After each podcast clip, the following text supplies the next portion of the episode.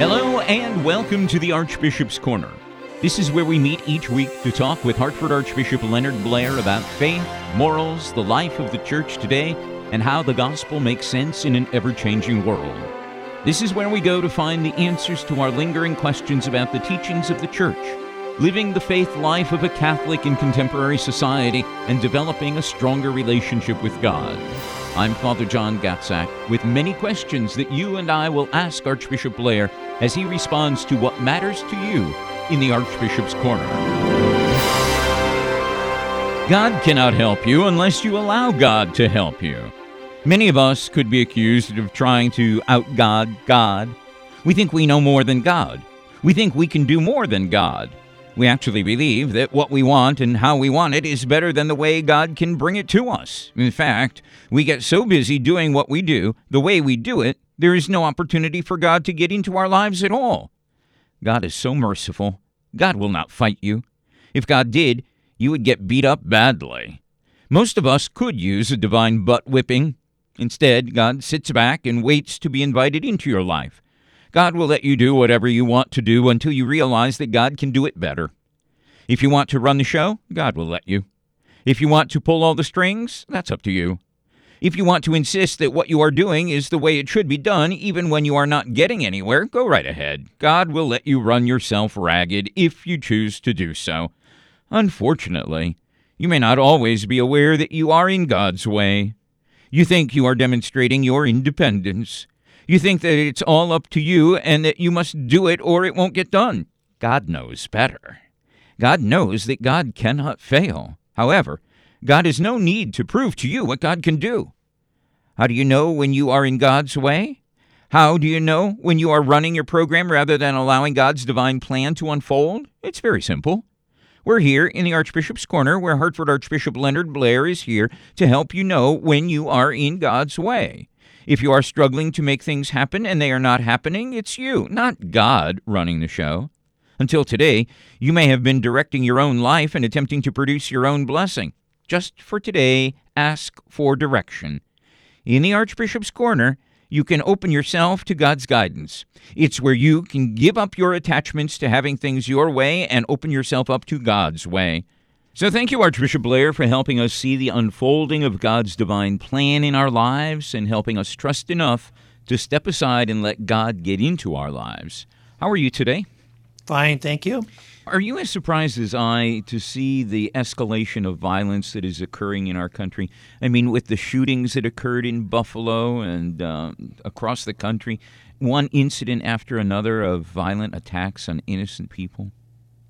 Well, you know, it's all connected, not just to gun violence alone, but it's all interconnected with the great moral and psychological and, above all, spiritual wounds of our nation. Mm. I mean, these are, as a believer, as a bishop, I am, and I've said this many times, publicly and privately in so many different ways, there is no solution to these problems without a profound spiritual renewal in the United States and in the Western world.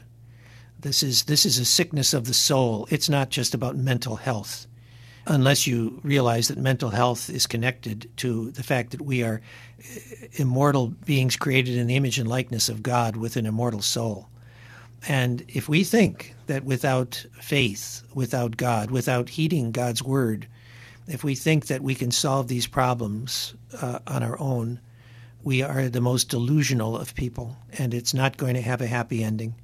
And we just have to be witnesses during this Easter season to the resurrection, to Christ, to our faith, and we have to not be pick and choose Catholics and people who just wear our religion lightly all the time and casually, but we have to. Each of us strive to be people of real faith and prayer. And if we can't do that, if we won't do that, then we're not really contributing to a solution. I mean, I read in the paper just recently that one of the high schools here in the Archdiocese, public high schools, the startling number of students who have attempted suicide. When you and I were in high school, I mean, there were problems, and in the 1960s, things were pretty raucous. But this is a spiritual bankruptcy, a spiritual dead-endedness. you really got me pumped up asking me these questions. But I mean, and we talk about it a lot. But you know, this celebration of abortion that we're hearing in our state and nationally, I mean, it is really frightening, and it's very discouraging. So we have to. I appeal to all of our listeners to really, let's all get down on our knees. And religion is not just some frosting on the cake. Beginning with myself, we have to be people of real faith and prayer, of courage. And, you know, parents, I mean, what a difficult job you have today. There's so many forces arrayed for the disintegration of the most fundamental truths about the human person, about the meaning of marriage, what it means to be a man or a woman, family life, where everybody's on their little computer or cell phone in this atomized world. You have a huge challenge, but we all see families that are doing a great job with their children, who are holding tight to the basics of life, of human rationality, and of the faith. And these are the kind of things that we have to rise to the occasion, because otherwise you're not going to just solve these problems by gun laws. And I'm not saying that that's not important, but this is about wounded human souls and minds, above all, about people who are drifting in life without roots, without family, without being brought into a human relationship in a family with a spouse and children, and without those things, it's very difficult. So see how you've got me started now? Right. But how do you heal the wounded soul? By doing what Jesus said, repent and believe. That's what Jesus came into this world to do, is to heal souls. He's the great healer of souls. And that was, when he opened his mouth to the people, that's what his message was. Repent and believe. It's as simple and as complicated as that. But repent and believe. On Tuesday, we celebrate Brothers' Day. And Brothers' Day is a day to celebrate the bond between brothers, both biological and fraternal. And for all those who don't have any brothers, the day can still be celebrated with friends that are considered family. My question to you, Archbishop, share with our listeners the uniqueness that brings priests together as brothers. We oftentimes refer to each other as brother priest. Talk a little bit about that bond of priestly brotherhood, if you will. Well, it goes back to Christ himself, that Jesus, when he called the apostles, the scripture says he called them to be with him. That was their chief responsibility, that the one thing he wanted them to do was to be with him. And so it's all centered on brotherhood in Christ for a priest. And the idea is that we know the apostles, how can I say it? They were irritated with one another a lot of times. They didn't always get along so well. But what united them was their devotion to Christ. And as I've said in one of my ordination homilies, that Jesus sent the disciples out two by two, because as Pope St. Gregory the Great said so many centuries ago, if you can't get along with another person in fulfilling your ministry, you really are not able to preach the gospel. So there's something fraternal for a priest, and the same thing would go for women religious, you know, living in community. Right from the get-go, that there's no such thing as a lone ranger bearing witness to the gospel. It's a team effort, to use a modern term, a fraternal effort, or for sisters, a sororal apostolate. And so for priests today, the problem is we have so few of them, and they're stretched so thin that they're not able to live so much together in community.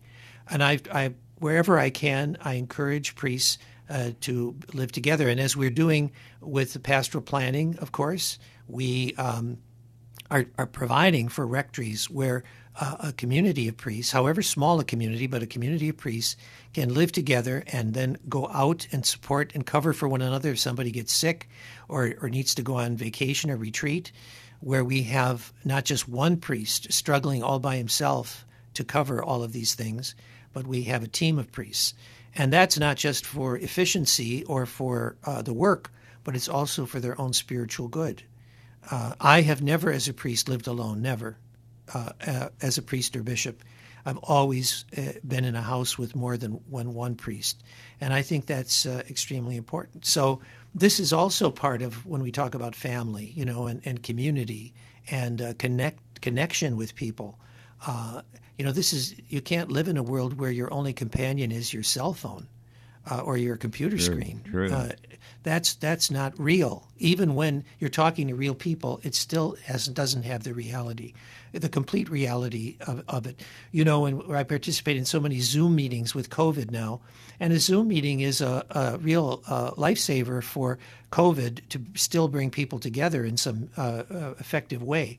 But it's not a replacement for in-person meetings, because there's so much that goes on, so much interaction and such on the sidelines that you can't have on a Zoom call. So similarly for our priests, the same. And on Thursday, we celebrate the Ascension of the Lord. I think most people know that the Church's celebration of Jesus' resurrection doesn't stop at Easter. However, on Thursday, we observe another important moment after Jesus rose from the dead, his ascension into heaven. Ascension Day is one of the earliest Christian festivals, dating back to the year 68. It's celebrated 40 days after Easter Sunday, 10 days prior to Pentecost. Talk for a minute about why Ascension Day should be so meaningful for Christians around the world, Archbishop. Well, I think what it reminds us of is something very mysterious and extremely important. And that is that when Jesus rose from the dead, before he, in his body, and was with his apostles, with the disciples for those 40 days, that is talked about in the Acts of the Apostles and in the Gospels. But what happened in those 40 days?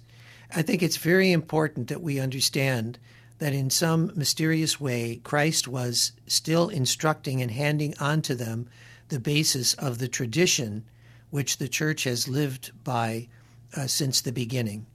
And all of that then came to a head at Pentecost Sunday when, as Jesus promised, the Holy Spirit descended upon them. They threw open the locked doors because they were so scared, and went out and preached Christ from the housetops. But what they preached was not just what they had heard from being with him and hearing him during his earthly life, but also from those 40 days between the resurrection and the ascension. And so this is all at the very heart of the Church and the heart of the gospel and what we have received from Christ.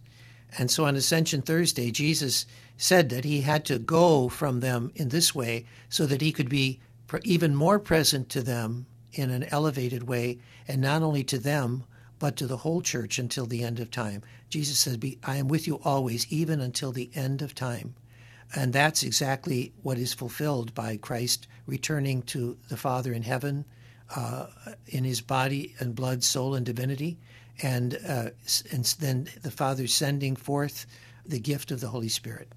How comforting that is. I am with you always, even to the end of time. How comforting that is in our own day and age, when we seem to be encountering so many various problems, not only in the United States, but throughout the world, huh? Yes. On a light note, Saturday is a day to celebrate a summertime grilling favorite, the hamburger. The hamburger first appeared in the 19th or the 20th centuries, and over the years, it's become a culinary icon in the United States. Louis' Lunch in New Haven advertises itself as the first restaurant to serve hamburgers and as being the oldest hamburger restaurant still operating in the United States. It opened as a small lunch wagon back in 1895. Have you ever been to Louis' Lunch, Archbishop? No, and I've been meaning to go, but I never get around to it. You're reminding me I have to do that one of these days soon. I think I'm going to have to take you there. Are you going to pay? Well, yes. And don't be taking it out of the radio budget either. No, out of the vast salary I get from the Archdiocese. Well, it's vast enough to buy a hamburger. True. What condiments are your favorites on burgers? Oh, just plain old mustard. Okay. Let's move on to look at happiness in life today. And this is where we examine some of the wisdom of Pope Francis drawn from his writings. So I'll read a short portion of the Holy Father's address, and then we'll ask you, Archbishop, for your own thoughts on what the Pope has said. This is taken from Pope Francis's general audience delivered on May 7th of 2014, and is called Not What Pleases Me, But What Pleases Him. The Pope writes, "When we commune with God and listen to His Word, we gradually set aside our personal logic, which is mostly determined by our limitations, prejudices, and ambitions. We learn to ask the Lord, 'What is your wish? What is your will? What pleases you?' This is how a deep, almost connatural harmony in the Spirit grows and develops within us. We experience the truth of Jesus' words as written in the Gospel of Matthew. 'Do not worry about how you are to speak or what you are to say. You will be given at that moment what you are to say. For it will not be you who speaks, but the Spirit of your Father speaking through you.'" Archbishop, can we become so attuned to the Spirit of God within us that the will of God supersedes our own wants and desires? Well, it better, or we won't get to heaven. Because, the one, it is doing the will of God that leads us down the path of virtue and holiness.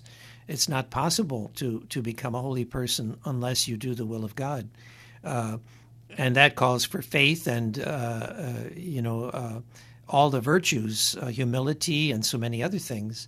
But yes, I mean, that is the key. I like what the Pope says. We learn to ask the Lord, what is your wish? What is your will? What pleases you?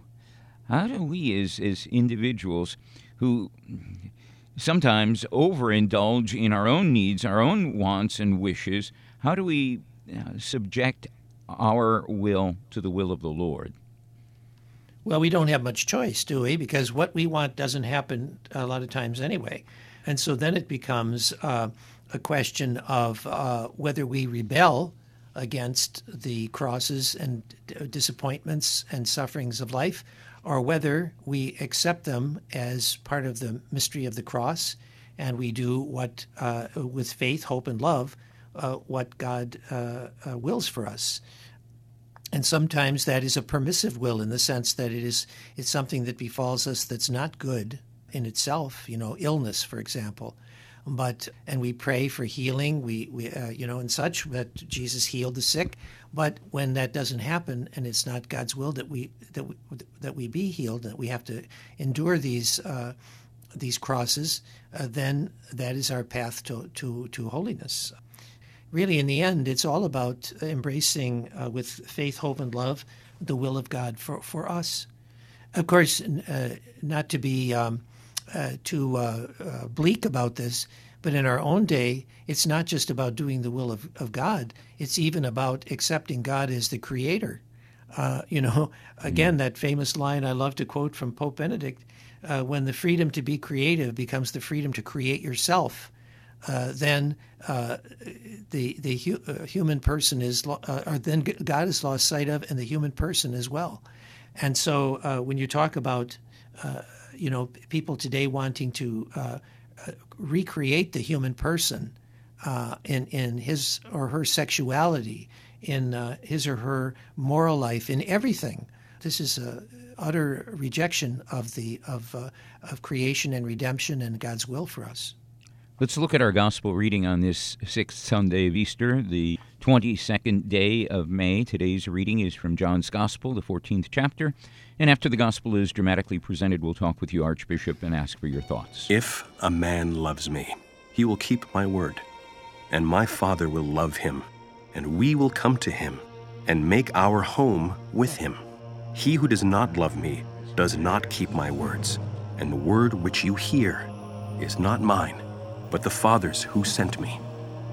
These things I have spoken to you while I am still with you. But the Counselor, the Holy Spirit, whom the Father will send in my name, he will teach you all things and bring to your remembrance all that I have said to you. Peace I leave with you. My peace I give to you. Not as the world gives do I give to you. Let not your hearts be troubled, neither let them be afraid. You heard me say to you, I go away, and I will come to you. If you loved me, you would have rejoiced because I go to the Father, for the Father is greater than I.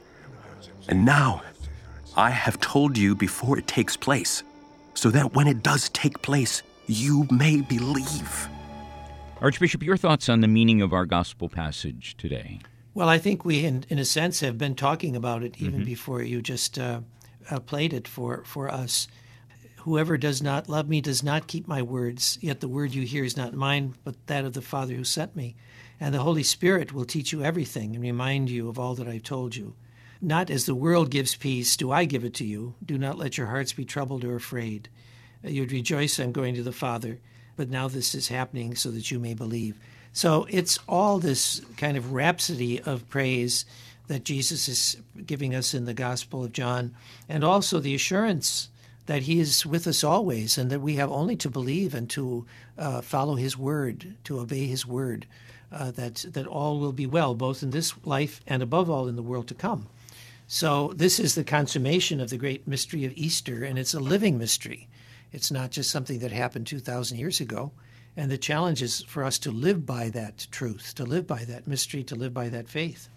What do you say to a person that feels that they need to better understand the presence of Jesus in their lives, or they're wondering whether Jesus is truly present to them? Has Jesus left me, or is he still with me? What do you say to a person like that? Well, I don't quite know how to answer. I suppose, obviously, in the end, it's a question of faith. You know, yeah. If you believe, you know, what's the prayer? "Lord, I believe, help my unbelief," as the pleading father of the dying boy said, or sick boy said to Jesus in the gospel. "Lord, I believe, help my unbelief." We have to have the will to want to believe, and we ask God for the grace to be able to believe. But I think sometimes, you know, today we can all get mired in our own self. And it's not, you know, if you get too preoccupied with your own self, with your own struggles, with your own sufferings, and close in on yourself, then you're not going to have the eyes to see and the ears to hear God. I think it's when we come out of ourselves and try to live the gospel, when, you know, we try to pray, even if it's seems dry or hard, that's when God gives us these graces. We have to keep, you know, Jesus says the road to heaven is narrow and rough, and the road to perdition is wide and smooth. So we shouldn't be surprised if we struggle with faith and with the things we're asked to do out of faith. But Jesus is there with us. Let's take a look at some of the questions that have been submitted by our listeners. For instance, Stuart from West Haven says, "Lawmakers in states such as Louisiana are considering legislation that could subject women who obtain abortions to criminal prosecution and prison. More than 70 pro-life leaders, including Archbishop William E. Lori, who leads the U.S. Bishops' Pro-Life Committee, are demanding that state lawmakers refuse to punish or criminalize women who obtain abortions. What is your opinion on prosecuting women who receive abortions? Would you say that there are two victims with every abortion, both the mother and her unborn child?" Yes, I would say that that's the case, that this is, you know, a woman who is involved in an abortion. She becomes a victim, too, of something that so many women who have done this feel very keenly. That's why the Church provides as much support as we can for women and for men involved who have had an abortion and are deeply wounded by it morally and spiritually. And I agree absolutely with Archbishop Lori and our committee on pro-life committee that criminalizing the women who obtain an abortion is not. That's not a solution to the serious moral challenge we face here. Because remember, abortion is not just about changing or making it illegal. It's about addressing morally and spiritually and compassionately the situation of women who are in this, tempted to have an abortion. And of course, we try to do so much. Our archdiocese has these programs, and pro-life groups have all these programs to assist women, to help them. And this criminalization is really not going to, I think it's going to make things much worse. So I certainly agree with our Bishops' Committee in this regard. Sue from Middlebury says, the Glory Be and some prayers of the Liturgy of the Hours use the phrase world without end. I presume this refers to the coming of a new heaven and new earth. What does this Catholic phrase mean? Well, Sue, I have to put my thinking cap on here about what I've heard or studied about this in the past, you know, in translations and such. Yes, it just means for ages unending, world without end. In other words, really for eternity, that, you know, the scriptures speak of a new heavens and a new earth. And what exactly that means, of course, we can't know at this point. It's not for us to know, but it's really referring to eternity, the visible coming of the kingdom of God in its fullness. Jody from New Britain has a question for you, Archbishop, saying, when a priest, a bishop, or the Pope blesses the people, and this blessing is transmitted electronically, does that blessing only apply to those present, or does it also apply to those who are watching the televised program or DVD or listening on the Internet or the radio? Well, Jody, you raise a very interesting question. I would say that it certainly applies to the people who are participating at that moment because it's the intention to impart that blessing to them. Now, for example, a mass that is videotaped, and so it's not it's not simultaneous. You know, it's broadcast at a later time. Then I would say certainly it's the intention of the celebrant to extend it to whoever's participating in that way. But if you're talking about watching a DVD that was made in 1978 with, you know, a newly elected Pope John Paul giving this blessing, and does that apply now? I mean, we're talking about spiritual things. I can't make a hard and fast determination, but I would say that's kind of remote. That's somewhat questionable. I don't think we should think that something that's that far removed and removed from the intent of the person conferring the blessing at the time, that it's probably more of a historical thing than a present reality. Walter from Morris says, do we know for certain that Jesus started his ministry at the age of 30 and that it lasted for 3 years, or is that just a tradition? Well, I think it's more than a tradition in the sense that it has to do with a calculation of the evidence that is in Scripture itself that helps us to understand how we can establish a kind of time frame for Christ's life. And it would seem that the traditional understanding is correct, you know, about Jesus being about a 3-year public ministry and being about in his early 30s at the time of the crucifixion. Those kind of things all fit in with the hints and indications that are given in Scripture and other sources as well. And I think we can end with Elaine's question from Windsor. Elaine says, is my rosary still usable if the crucifix fell off? If I would like to get a new rosary, how should I dispose of the broken one? Well, I'm sure it's still usable even without the cross. And if you disposing of items that are for devotional use, we want to be respectful, but we can't, you know, there's so many old rosaries and such, we don't want to just throw them in the garbage.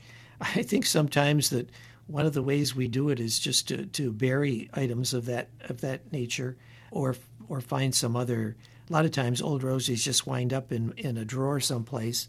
I don't know that that's a very suitable answer, but we want it to be practical, but at the same time not irreverent. And sometimes there are organizations, church groups, that will take old rosaries and fix them and then give them away to somebody who could use them too. Sure. Archbishop, we've come to the end of our time together. Can you close the program with a prayer and a blessing, please? Lord Jesus, in this joyful Easter season that is leading now to your ascension into heaven and to the great outpouring of the Holy Spirit at Pentecost, we believe with all our hearts that your words and your promises are being fulfilled, not just in ancient times to the apostles and the early church, but are also being fulfilled in our day. So we ask and pray for a renewal of the gift of the Holy Spirit in power upon each one of us, so that we may live our baptism and confirmation and Holy Eucharist every day, and so that the Church in our Archdiocese of Hartford and throughout the world may be renewed and bearing powerful witness to the resurrection. And may Almighty God bless you all in the name of the Father, and of the Son, and of the Holy Spirit. Amen. Archbishop, thank you for inviting us into the Archbishop's Corner. We look forward to again joining you next week. Until then, we wish you a great week. Thank you.